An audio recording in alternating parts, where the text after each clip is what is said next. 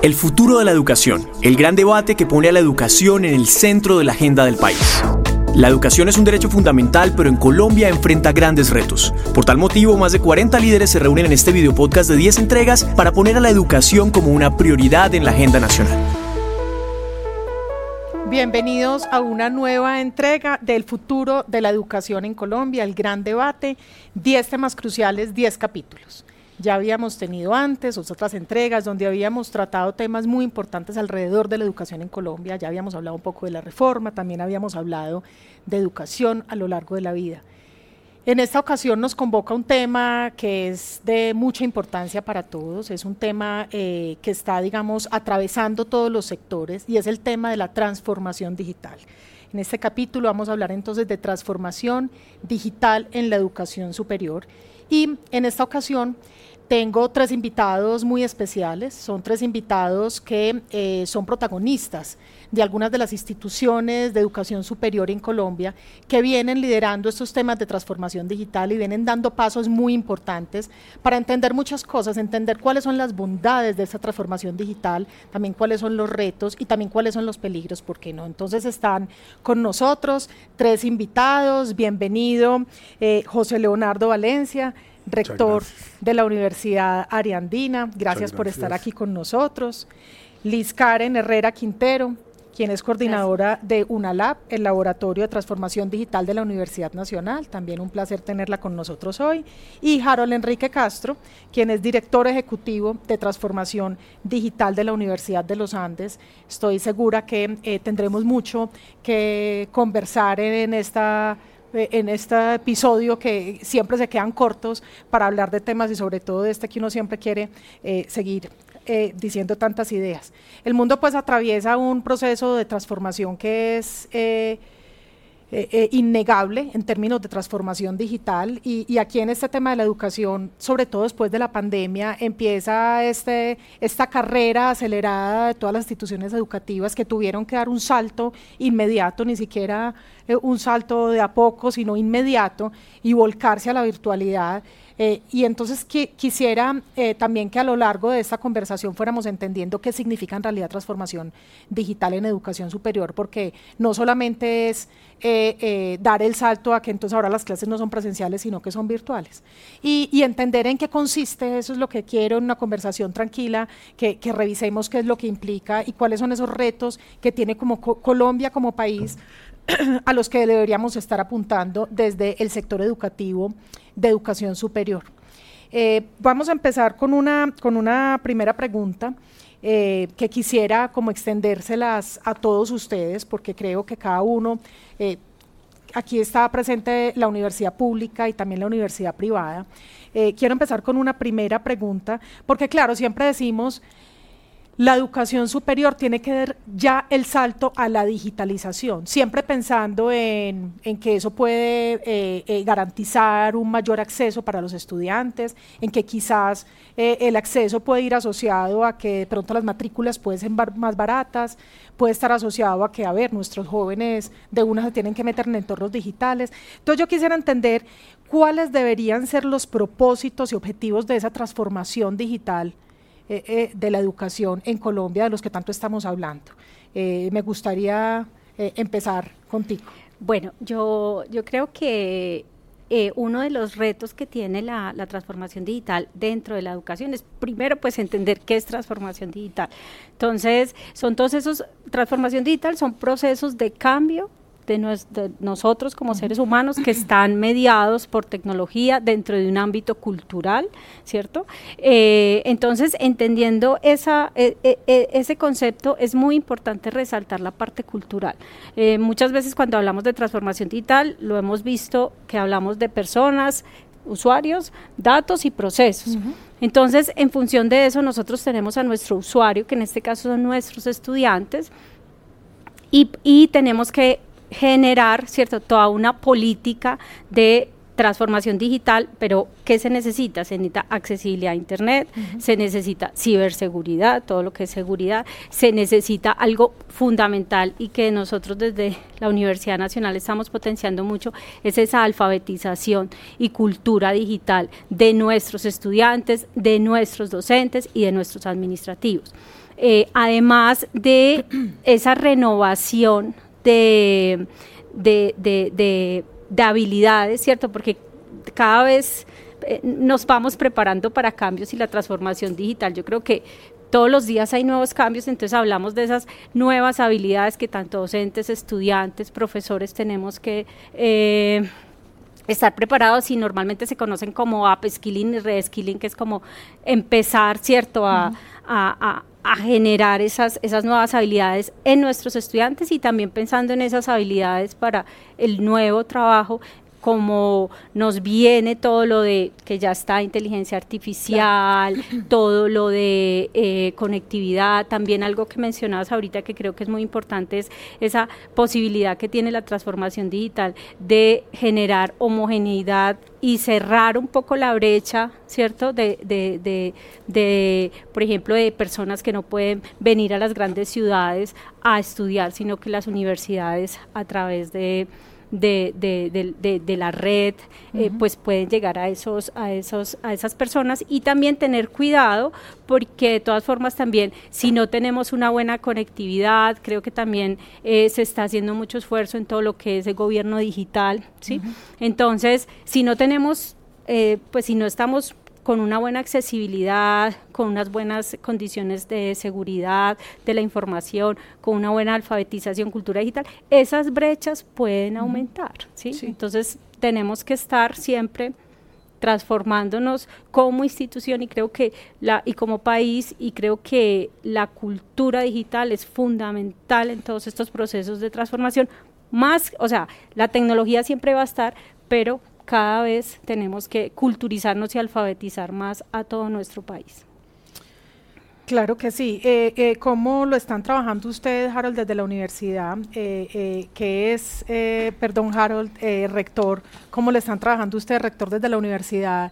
Em, este tema de cuáles son los propósitos o los objetivos que se han trazado para la transformación digital en, la que todos estamos trabajando. Bueno, Pilar, yo creo que Lisa ha hecho un, un bosquejo y un contexto muy importante, porque primero hay que entender qué es transformación digital y yo creo que ya nos ha esbozado claramente el tema que es fundamental entenderlo.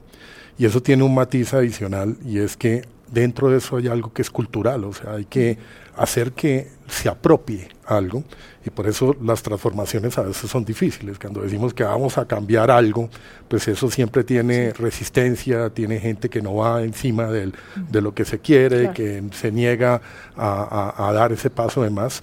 Y lo que, digamos, de alguna manera lo que se dio en la pandemia y estos efectos de la pospandemia es que indudablemente la educación no venía dando los pasos que debería dar y en la velocidad que debería darlos.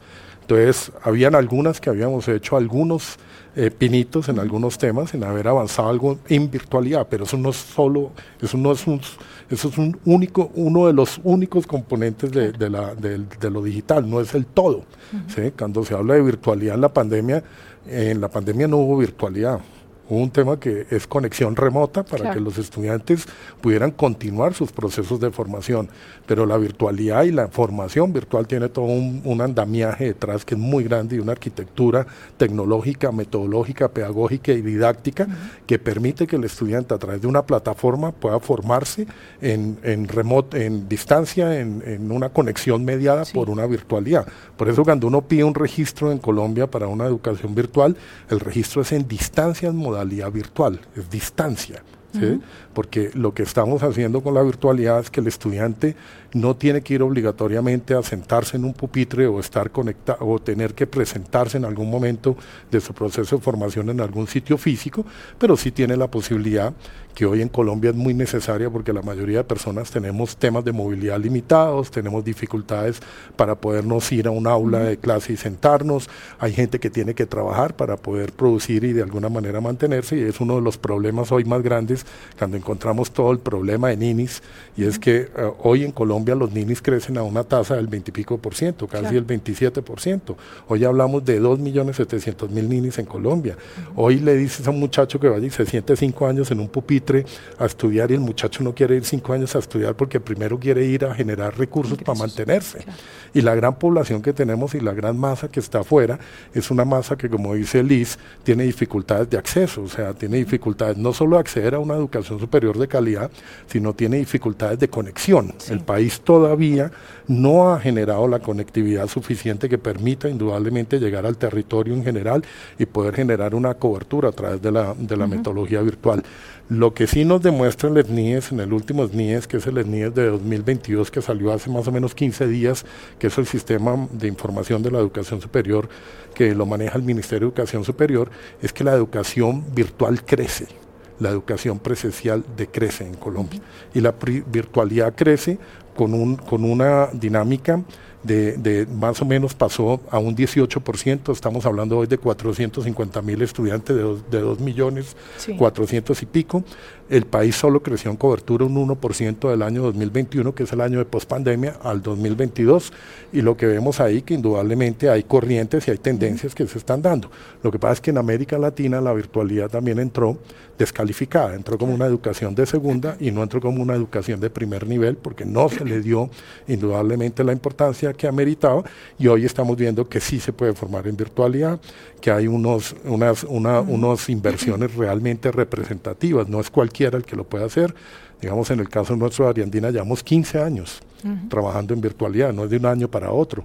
Un, 15 años haciendo transformación, que es uno de los grandes propósitos, enseñando a nuestros docentes en todo el tema de, contextualizarse con la apropiación tecnológica y conocer de las herramientas y habilidades que tienen que tener para poder dimensionar de manera adecuada en un aula virtual el desarrollo y transmisión de conocimiento a un estudiante y hacer que eso tenga motivación. Porque una parte de lo que se desarrolla en la virtualidad está en sincrónico y otra parte está en asincrónico. Y ese asincrónico es que el estudiante tiene que tener una disciplina, una rigurosidad para conectarse a una, a una serie de herramientas que le permitan a él indudablemente apropiar el conocimiento, apropiar temas que le van a servir para su desarrollo. Pero lo que sí es importante y que hoy en día es un reto es que no estamos hablando de este mundo digital solo para la virtualidad, estamos hablando de este mundo digital en la educación para todo. O sea, hoy en la presencialidad un docente, un estudiante o cualquier persona que sea actor en un aula de clase tiene que tener el manejo de una, de una tecnología, tiene que mantener el manejo de este mundo digital. Y hoy pues tenemos que trabajar en esa alfabetización que muy bien describía Liz, que es necesaria. Hoy no todo el mundo sabe manejar un computador y no todo el mundo en todo el territorio nacional, porque es que una cosa es que a veces nos centramos en lo que son nuestras grandes capitales, pero es que la población no está toda en las grandes capitales. Nosotros también tenemos municipios pequeños donde la gente no tiene la, la contextualización necesaria y nosotros en el caso de Ariandina, cuando llegamos al territorio, donde llegamos a Baupés, al Bichada, al Putumayo, a Leticia, a Frontino en Antioquia, que es en la frontera del Urabá antioqueño, y tenemos que formar indígenas en Vera, que en su vida han visto un computador, que no tienen luz para conectarse y que tienen que formarse en esa, en esa posibilidad que tienen para poder cambiar su entorno y poder progresar y generar desarrollo, porque ahí la calidad está relativamente eh, eh, conexa a qué? A su contexto local. Está eh, descrita no a Bogotá, donde posiblemente podamos conseguir muchas más cosas y muchas más eh, ayudas que nos permitan de alguna manera desarrollar mejor las cosas a un contexto donde las limitaciones son altísimas, donde para moverse al centro urbano más cercano tienen que caminar tres días y donde tienen limitaciones muy grandes. Hoy tenemos un reto muy grande de enseñar de, aprender a desaprender y volver a aprender, de enseñar a nuestros docentes, de generar una cultura y trabajar en lo humano. Porque si bien hay un mundo digital, lo más importante en este mundo hoy es potenciar lo humano para que pueda responder de manera adecuada a todas esas transformaciones. Eh, ahorita nos sigue contando, rector, porque ahorita le voy a eh, hacer otra pregunta que tiene que ver precisamente con eso. Y me gustaría em, escucharlo, Harold, cómo ha sido la experiencia de la Universidad de los Andes y ustedes cuáles creen que deberían ser esos objetivos de la transformación digital. yo creo que, que tanto Liz como Leonardo han hecho una muy buena presentación sobre que la transformación digital va mucho más allá de la simple tecnología.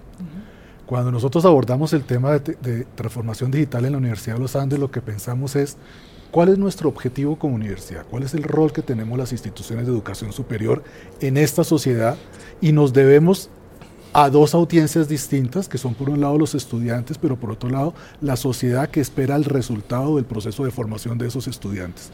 Entonces la transformación digital tiene que servir para eso, para potenciar el impacto que estamos generando en esas dos audiencias.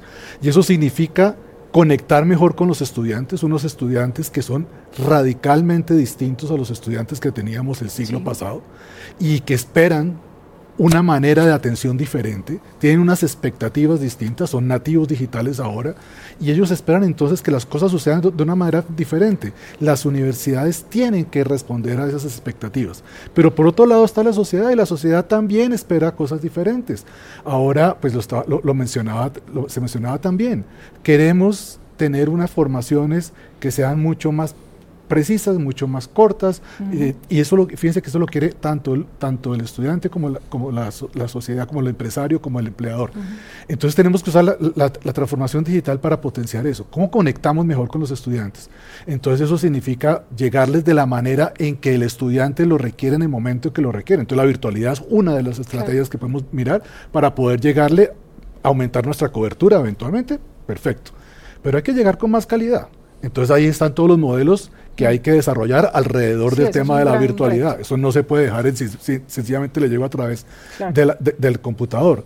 Pero es que además hay que llegarle de una manera más pertinente. ¿Qué es lo que necesita aprender y cuándo y para qué lo requiere? Y entonces mi oferta se tiene que adaptar a lo que está buscando la persona en un momento preciso. Y eso significa conocer a las personas para poder saber qué es lo que, qué es lo que requieren, escuchar el medio afuera, qué es lo que está buscando también y adaptar mi oferta. Fíjense que todo esto es transformación digital, esa capacidad de escuchar, de adaptar, de proponer unos recorridos que van a ser distintos entonces, porque entonces los, la, mi propuesta no puede ser una carrera que es sencillamente las que yo ya estoy acostumbrado, que usted viene cuatro años o cinco uh -huh. años en algunas universidades y ya con eso terminó y tiene para trabajar 50 años, eso ya no pasa. Sí. Ahora toca que esté acá, venga, vaya, trabaje, sí. genere ingresos, porque también es importante, sí. vuelva a la universidad sí. para adaptarse, porque es que el, la, la, el mundo evoluciona, esto va muy rápido. Uh -huh. ¿Quién va a responder a esas necesidades de formación? Esa es la transformación digital que nosotros vemos en la universidad. ¿Cómo vamos a mantenernos pertinentes? Uh -huh oportunos para todas las personas y para la sociedad a lo largo de la sí. vida, que era el capítulo que mencionabas anteriormente. Sí. Eso tiene que estar. Entonces, para, para, nosotros esa es la transformación digital, cómo nos adaptamos como universidad, cómo nos adaptamos para que los servicios que recibe el estudiante estén, estén de acuerdo con las expectativas, cómo nos adaptamos para que las, la oferta sea la que está buscando uh -huh. aquí afuera y por lo tanto el estudiante que pasa por nosotros está habilitado, tiene una certificación, por ejemplo una uh -huh. microcredencial que le permite desempeñar una labor concreta claro. y puede volver más adelante. Uh -huh. Todo ese mundo en el que nosotros estamos abordando la transformación digital en la universidad. Muy bien, y, y entonces ahora sí, eh, rector, vuelvo con usted, porque incluso en, en, conversaciones anteriores habíamos hablado de algo que es muy importante. El área andina, digamos, tiene una trayectoria larga en, en las diferentes modalidades, la modalidad a distancia, la, mod la modalidad presencial, la virtual, que creo que es una trayectoria muy importante que venía antes de la pandemia. Ahí hay un reto en todo este tema de transformación digital y tiene que ver con qué es lo que de verdad los estudiantes deben llevarse de la universidad. Y entonces, a propósito, quería preguntarle cuáles deberían ser esas claves para una transformación digital donde eh, donde podamos seguir eh, garantizando, digamos, la formación humana de los estudiantes, porque siempre esa es una crítica que se hace, ¿no? Que cuando el estudiante se distancia tanto de la universidad, eh, no empieza, o sea, eh, se, se, está perdiendo una parte clave de la vida en las aulas y de la vida en los campus, que es ese contacto con los otros estudiantes y con la misma ciudad y con el mismo país que ocurre ahí. Sí, mira, ese es un tema que, que ha tenido bastante desarrollo últimamente y ha tenido desarrollo en la pospandemia, porque la pospandemia también trajo algo que se volvió una constante y es una palabrita que se llama hibridad. Sí. ¿sí? Y la hibridad no solo es la hibridad para la presencialidad, sino la hibridad para la virtualidad.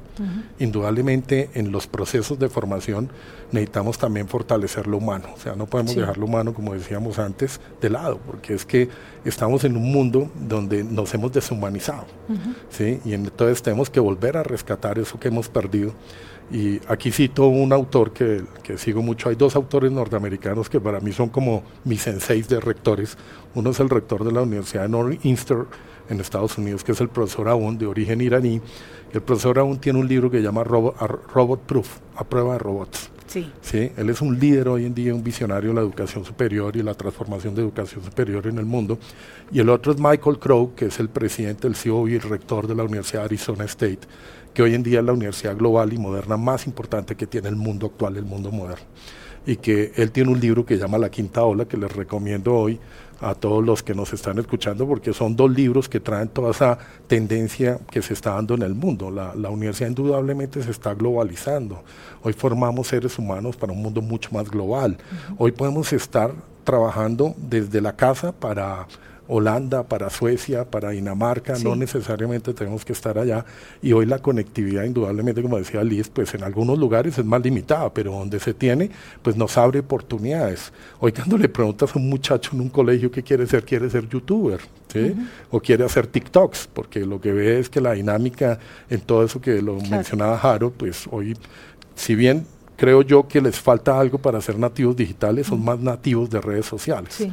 Los muchachos, porque cuando en la pandemia los pusimos a enfrentarse a tecnología, les costó muchísimo, o sea, era muy difícil, era para ellos muy complicado. Y lo que sí creo yo es que es fundamental el, el desarrollo humano. Y nosotros como hemos sido una universidad que hemos traído una tradición en el campo de la virtualidad, que le hemos hecho una apuesta a lo digital, porque la universidad está apostando a ser la universidad digital de Colombia. Y una universidad digital tiene mucho detrás. No, hoy no hay ninguna universidad digital en Colombia, no existe. Es que yo casi que desde el teléfono pueda gestionar la universidad, toda la universidad. Y eso hoy requiere que las herramientas tecnológicas que tiene una universidad se articulen, se comuniquen, permitan un desarrollo y yo permita a través de ello también beneficiarme y construir.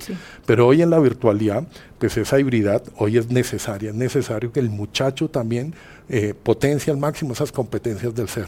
Y esas competencias del ser que hemos perdido, hoy las tenemos que hacer que en la virtualidad el muchacho tenga la posibilidad de socializar, de construir, de co-crear y de trabajar conjuntamente con sus compañeros, no solo en la virtualidad, sino en la presencialidad. y hoy lo que estamos trabajando es que Ariandina, que hoy es líder, es la segunda virtual más grande privada de Colombia, trabaje en la construcción de una hibridad tanto para presencial, tanto para virtual como para distancia, que son las diferentes metodologías que hay. Que los docentes tengan cómo tener las herramientas suficientes que permita indudablemente ese desarrollo y esa gestión docente. Porque al final si tú te pones a pensar cuál va a ser la profesión más importante del mundo en el futuro, la docencia. Porque ellos son los que van a formar a las personas que van a ocupar las nuevas dimensiones y lo nuevo que se va a desarrollar. Si no tenemos docentes quienes nos enseñen, va a ser muy difícil.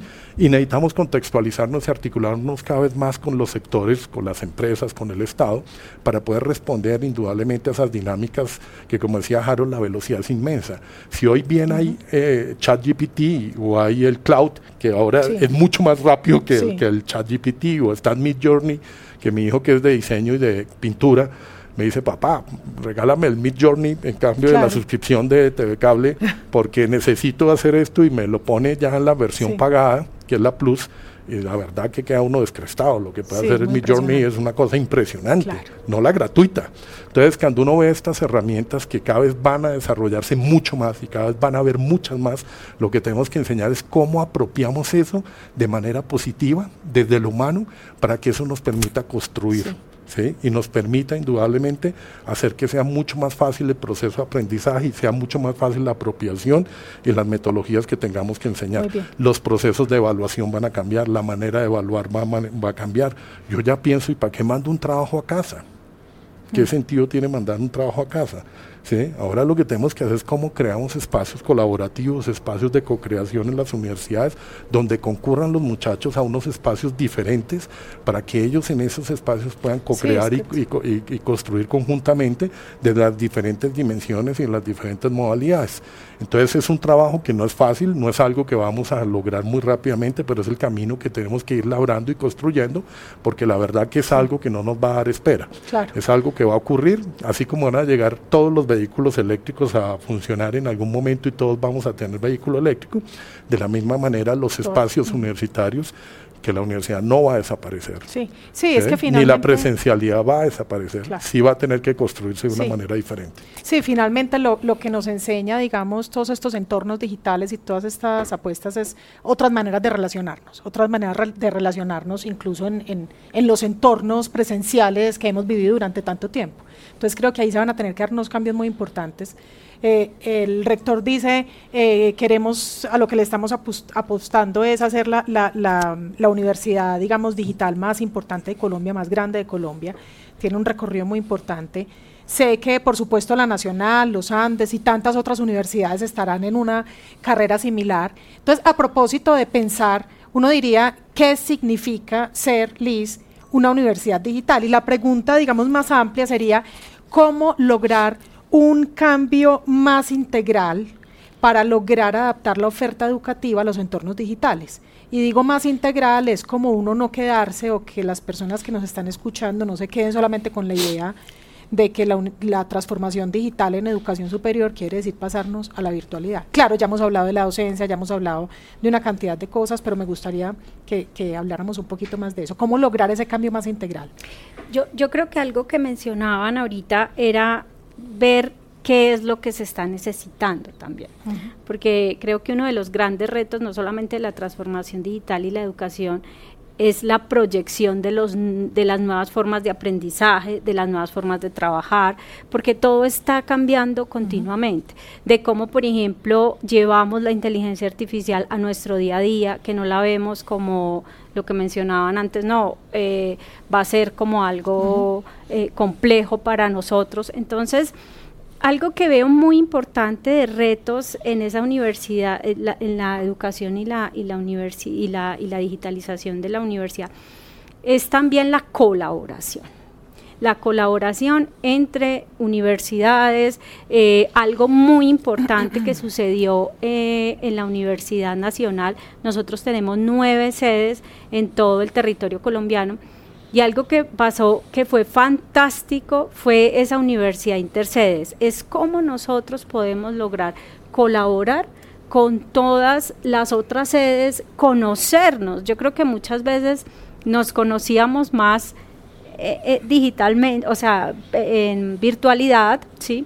Porque es más fácil, ¿cierto? Eh, conocernos y en, una, en un chat, pues hablar con, con lo que hacen en Medellín, en Tumaco, en San Andrés. Entonces, algo muy importante es, así como sucedió con la Universidad Nacional, creo que es un importante paso para que todas las universidades también tengamos recursos conjuntos que fortalezcan las necesidades que vamos a tener eh, a un futuro próximo y en este momento. Y también, como lo mencionaban ahorita, es mirar las industrias también, las industrias y la capacidad que requiere el país para que nosotros como desde el entorno de educación podamos dar respuesta a esos retos que vamos a tener. Lógicamente siempre lo hemos, lo hemos mencionado y creo que lo sabemos, la transformación digital implica tecnología, la tecnología cuesta, hay que invertir en tecnología. Nosotros desde la Universidad Nacional de Colombia, en cabeza de la rectora profesora Oli Montoya, ha sido una prioridad la inversión en tecnología para todo lo que es accesibilidad, para todo lo que es ciberseguridad, para todo lo que es formación. Entonces sí es importante eh, invertir, pero como hay veces eso es tan costoso, por eso tenemos que colaborar. ¿sí? y, formar una red de colaboración para que realmente porque todos vamos hacia lo mismo. Queremos unos ciudadanos eh, con unas habilidades digitales muy importantes, esa ética digital que creo que es fundamental, lo que mencionan ahorita de la parte híbrida, creo que también no solo todo va a ser digital, no solo todo va a ser híbrido, es simplemente que las formas de vivir van a cambiar, entonces eso, la educación y el país, y creo que algo importante, vuelvo, insisto, es lo del gobierno digital, que creo que eso nos va a traer muchas, eh, pues, eh, retos a las instituciones de educación superior y a las empresas y a, la ciudadanía. Claro que sí, creo, eh, hemos hablado de cosas eh, muy interesantes y uno ya va viendo ahí pues como muchas de las pistas que, deberíamos seguir en este proceso de transformación en la educación superior, que tiene que ver también con el acceso a Internet en, eh, todas las regiones para poderlo garantizar, con el tema de la calidad, de la pertinencia, de la demanda. Y en fin, a mí me gustaría, Harold, seguir contigo. La Universidad de los Andes ha sido pues una universidad digamos, de mucha relevancia, no solo en Colombia, sino hay que decirlo en toda la región, ¿cierto? Y, e incluso pues a nivel internacional es, una universidad eh, que, tiene un prestigio especial por muchas de las, de las eh, facultades y de las carreras y de las metodologías. Eh, aquí hemos hablado de un tema y, lo han mencionado ustedes tres, a propósito de los objetivos de esta transformación, que tiene que ver con la apropiación cultural de la tecnología. ¿Cómo debería ser o cómo lo están viendo ustedes desde la Universidad de los Andes para lograr, digamos, una, una verdadera apropiación cultural de la tecnología al interior del campus, también con los docentes eh, y también con la sociedad, porque tiene que dar un aporte de la universidad no solamente a los estudiantes y a los docentes, sino también a la sociedad? Al día de hoy, a las universidades nos han solicitado que definamos el conjunto de competencias con los que vamos a graduar a nuestros estudiantes. Eso es reciente más o menos, en los últimos años es que ha venido cada vez formalizándose más este requerimiento para las, para las universidades. Y eso nos ha llevado entonces a que todo el mundo ahora tenga que expresar sus currículums en, temas de, en, términos de competencias. Yo creo que todos acá tenemos, entonces hemos, decidido, hemos dicho que este, estas son las competencias generadas por este programa y eso nos lleva a que estas son las competencias generadas por este curso. Ese tema de las competencias se vuelve tremendamente importante porque es lo que vamos a poder evidenciar como resultado del trabajo de varios años en, en la universidad. Entonces, la universidad desde hace varios años ha venido definiendo cuáles son las competencias no solamente de un programa, no solamente de un curso, sino cuáles son las competencias transversales de la universidad. Y ahí aparecen cosas que son pues conocidas por todos, aparece pues, el pensamiento crítico, puede aparecer el aprender a aprender, que lo, que lo llevamos constantemente. Pero todos esos elementos ahora se ven complementados por cuáles son las competencias digitales. ¿Qué es lo que nosotros queremos que nuestros estudiantes se lleven una vez pasan el, por el proceso de formación en la universidad.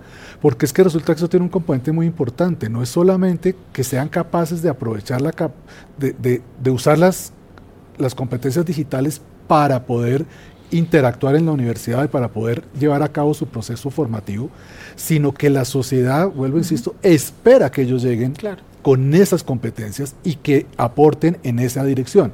Entonces, por ejemplo, con el tema de la inteligencia artificial que tanto debate ha suscitado, entonces había al principio como un temor, pero eso no deberíamos hacerlo acá en la universidad porque es que eso puede conducir al plagio y no sé qué cosas. Pero es que resulta que la sociedad afuera está esperando que el estudiante haya pasado por un proceso formativo en donde haya aprendido a usar esa herramienta correctamente. Y donde no las, y si, nosotros como universidad no le damos esa formación, lo, van a buscar en otras partes y habremos perdido una oportunidad de hacerlo y de hacerlo bien para aportar a la sociedad. Entonces yo creo que ese es un rol muy importante y eso es lo que hemos venido trabajando. Entonces hemos definido, eh, estamos trabajando todavía porque esto es muy dinámico. Entonces uno puede pensar, la, las competencias son estas, pero es que resulta que salen nuevas cosas que hay que estar pendientes. Entonces, ¿cómo definimos competencias que perduren realmente y que los estudiantes se puedan llevar al final y llegar a las organizaciones donde van a desempeñarse profesionalmente y aplicar esos conocimientos y esas competencias digitales que son indispensables para el desempeño laboral hoy en día.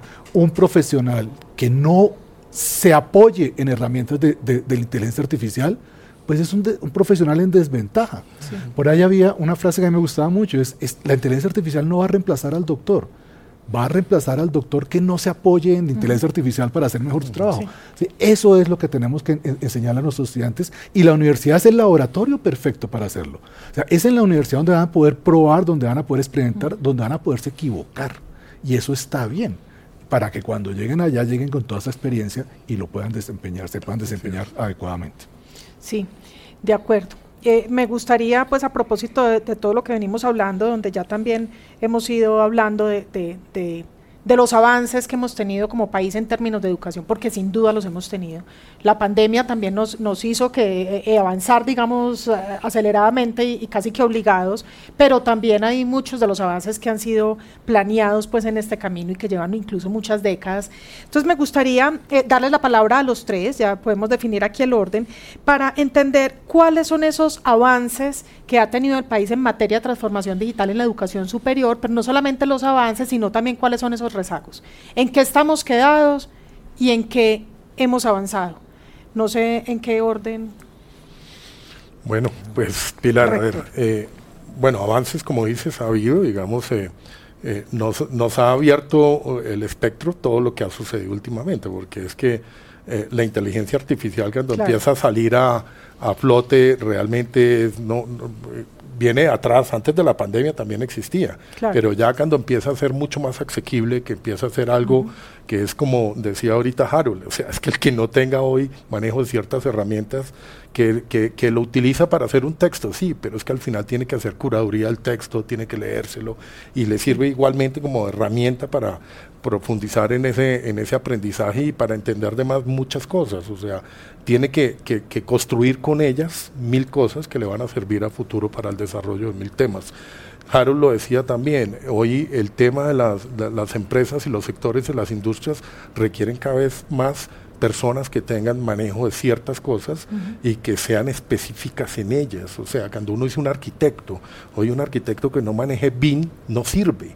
Hoy un contador que no maneje un SAP y sea experto en Business One, seguramente le costará más difícil conseguir un empleo.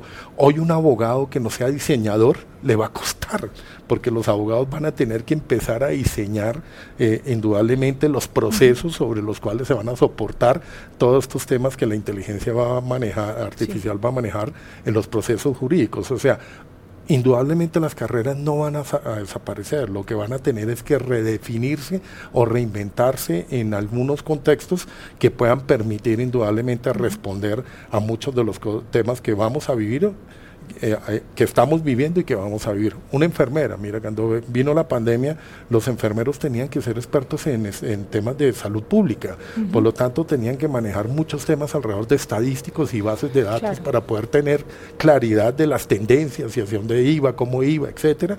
Entonces el sector salud indudablemente se alimentaba muchísimo de todos estos temas. Entonces, indudablemente el mundo nos cambia, viene una educación diferente, antes nos formaban a nosotros que estos son retos muy grandes para un diploma. A mí me decía mi papá, si usted no es profesional, pues no va a ser nadie en la vida. Entonces yo estudié Derecho para ser profesional, mal abogado, pero estudié.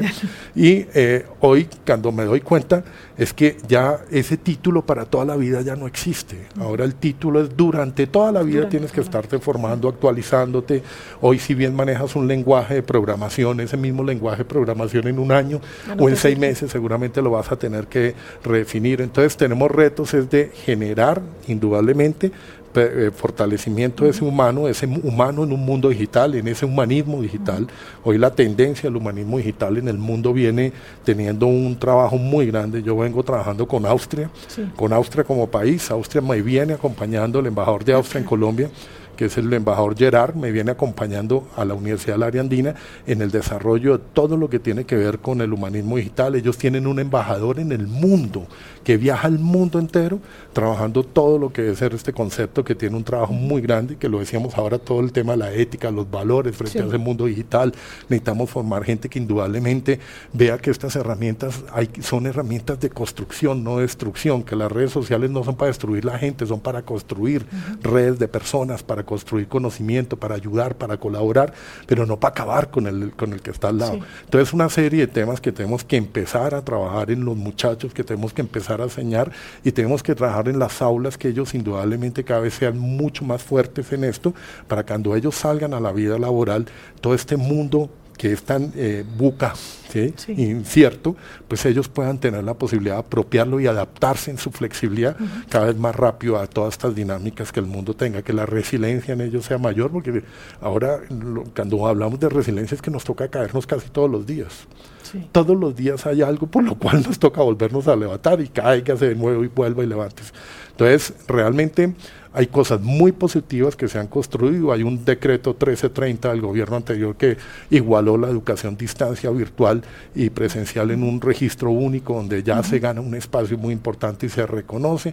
Hoy las universidades en general estamos hablando de la transformación digital, tenemos grupos de investigación, tenemos centros de alrededor de todo esto. Hoy se habla de todo el tema de innovación mediada por tecnología. Las universidades son la base donde se investiga y se aporta en ese desarrollo y esa transformación tan importante que el mundo requiere y Colombia no se quiere quedar atrás en todo esto. Necesitamos, eso sí, que el gobierno inyecte muchos más recursos para que todo lo que es ciencia y tecnología tenga mucho más recursos que dar para poder aportar y que podamos construir, ayudar mucho más al emprendimiento de los muchachos. Hoy se habla de emprendimiento, si tú vas hace unos años, los emprendedores pues morían en el intento, hoy por lo menos ya vemos que hay emprendimientos que han salido adelante, que han crecido, que se han desarrollado, que han podido ir a buscar recursos internacionales internacionalmente, que ya saben cómo hacerlo, cómo ir a, a financiarse. Entonces hemos ganado espacio tenemos espacios todavía por construir, por desarrollar, temas de donde tenemos que generar una alfabetización digital muy grande en el territorio, porque somos pocos los que tenemos la posibilidad de tener ese contraste del diario vivir de, tecnología. y otros que no lo tienen al diario. Hay gente que le dices que es una cookie y se pregunta cómo desactiva una cookie. ¿Qué es una cookie? No tengo ni idea. Claro. ¿Sí? Hay, hay gente que para manejar un celular le cuesta difícil manejar un celular. Y el mundo de las credenciales, las microcredenciales, va a ser un mundo que va a tomar una vigencia muy muy grande en el marco de cualificaciones, tanto el Ministerio del Trabajo como el Ministerio de Educación van a trabajar y el mundo entero está trabajando en que hoy yo me tengo que habilitar y certificar para manejar un camión de tantas toneladas. Si no me certifico en eso, no puedo. Un médico tiene que certificarse para manejar un Da Vinci en, el, en la clínica Chayo. Si no sabe manejar un Da Vinci, no puede operar en la clínica Chayo.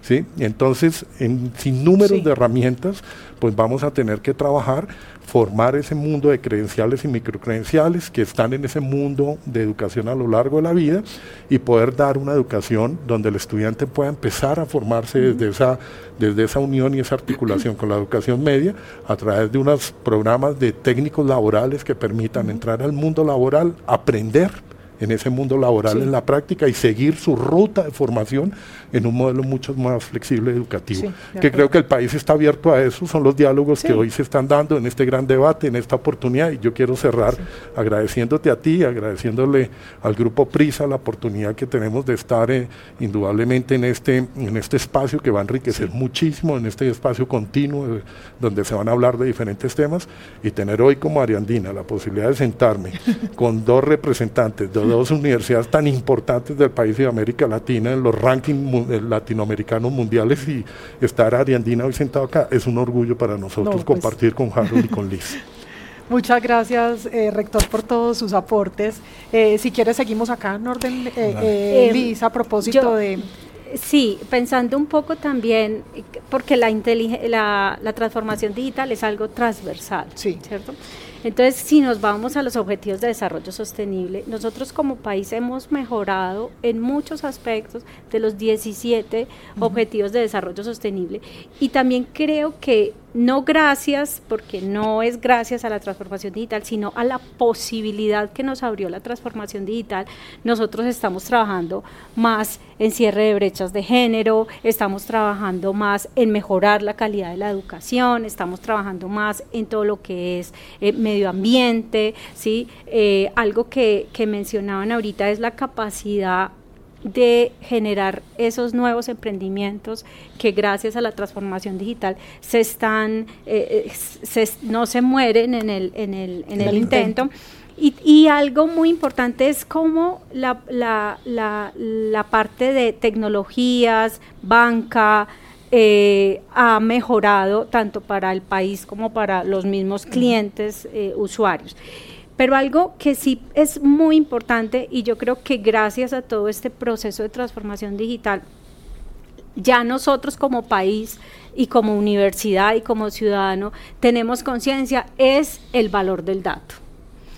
El valor de nuestros datos es súper importante en todos los procesos, entonces se abre lo que es la minería de datos, la Universidad Nacional, por ejemplo, ahorita es una universidad, que eh, una organización inteligente que toma decisiones a partir de datos, el gobierno, eh, el Ministerio de Educación, mismo las comunicaciones, entonces creo que eso ha abierto un, un abanico impresionante para saber nuestros datos, el poder de los datos, todo por ejemplo lo de las fake news, todo esto, cómo nosotros a nuestras empresas, estudiantes, ciudadanos, eh, eh, enseñarles qué es lo que realmente podemos, ¿cierto?, eh, tomar como verdadero o no. Entonces, creo que hay muchos retos, algo que sí creo que debemos seguir trabajando. El otro día estábamos en un foro sobre ciberseguridad y es que Colombia es un flanco de ataques de ciberseguridad dentro a nivel mundial. Estamos creo que en el puesto 11, ¿sí?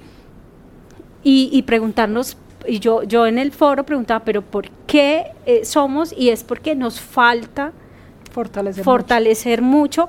esos procesos, pero uno pensaría, sí, es que tecnológicamente eso es costoso, vale, pero no es tanto eso, es la educación eh, digital y educación en ciberseguridad, como mencionaban, las, algo tan simple como las contraseñas, no prestar el celular, cosas tan simples que yo creo que eso fortalece eh, más como país el proceso de entender el valor de nuestros datos, así como nosotros tenemos nuestro país que es el valor de los recursos naturales, ahora nuestros datos son fundamentales y creo que eso también ha ayudado a mejorar nuestro índice en la OCDE eh, y también en ese impulso de, de los objetivos de desarrollo sostenible.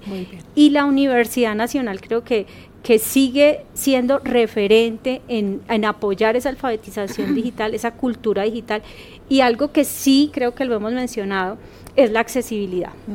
La accesibilidad digital creo que es un reto, un reto no solamente para las universidades, sino para el país, el gobierno. También tenemos que entender que la orografía del país es compleja, pero eh, tenemos que seguir trabajando en ese proceso de accesibilidad. muchas, gracias por la invitación. No, pues yo creo que pues, me queda poco por agregar. Yo diría que la, la transformación digital representó un gran llamado de atención para el sistema educativo completo. No, no, no la pandemia es una manifestación muy particular, pero todas las posibilidades que abre la transformación digital nos hizo repensar muchas de las cosas que estábamos haciendo y cómo las estábamos haciendo. Entonces, en ese sentido, yo, yo, yo siento que en Colombia las universidades estamos tratando de reaccionar ante esa ante, ante, ese reto, ante esa oportunidad que nos plantea la transformación digital, hay muchas universidades en diferentes niveles de, desarrollo. Es costosísimo, como está diciendo Luis, eso, es muy costoso, particularmente en para nosotros que nos toca pasar a dólares todas las cosas, entonces eso nos sale tremendamente costoso. Entonces ha, representado una oportunidad de repensar las cosas como las hacemos para ser más eficientes, para hacerlas mejor, sin perder el norte de lo que queremos lograr. Entonces en la Universidad de los Andes, pues su norte es calidad. Pues ¿cómo vamos a lograr para poder mantener la calidad dadas estas nuevas estos nuevos retos que nos representa el hecho de que la, la, pirámide demográfica cambió. Ahora ya, nos, ya no hay cinco hijos por familia, ahora es uno o dos. Entonces, ¿cómo vamos a responder ante eso? Ahora nuestro público no solamente está acá, ahora está en, en todo el país. Tenemos que llegar con la capacidad que hemos desarrollado a todo el país. Entonces, todos los elementos se han venido manifestando en diferentes, en, diferentes instituciones de diferente manera. Y un tema que rescato también, que lo decía Lisa al principio, nos ha llevado también a colaborar nos ha llevado otra vez a mirarnos, a reconocernos como pares y decir, oiga, esto está tan complicado, están pasando tantas cosas al tiempo que tal vez, ¿cómo lo está haciendo usted? ¿Usted qué está haciendo? Tener este, este tipo de discusiones nos enriquece muchísimo y uno, y, y, ninguna universidad se las sabe todas una está más avanzada en una cosa y otra está más avanzada en otra. Entonces nosotros estábamos, esta mañana estaba mirando un servicio que decía, que yo decía, pero de verdad, ¿por qué lo tenemos así? ¿Por qué no lo estamos haciendo de otra manera? Preguntémosle a nuestros vecinos cómo lo están haciendo ellos y descubrimos y aprendemos y crecemos y eso me parece que es un legado muy valioso de todo este proceso. Sí, eh, eh, muy, muchas gracias Harold por eso último que acabas de mm. comentar porque, porque creo que definitivamente e, ese es el punto. O sea, fíjense que en todas estas, eh, en esta conversación, ustedes se han complementado, pero no se han repetido. ¿Cierto? Que es interesante, algunas veces uno termina respondiendo un poco lo que respondió el compañero. De modo pues que muchas gracias Harold, muchas gracias Liz, muchas gracias, José Leonardo por estar aquí, muchas gracias a ustedes. Este es el futuro de la educación en Colombia, 10 temas cruciales, 10 capítulos, nos encontramos en un próximo capítulo.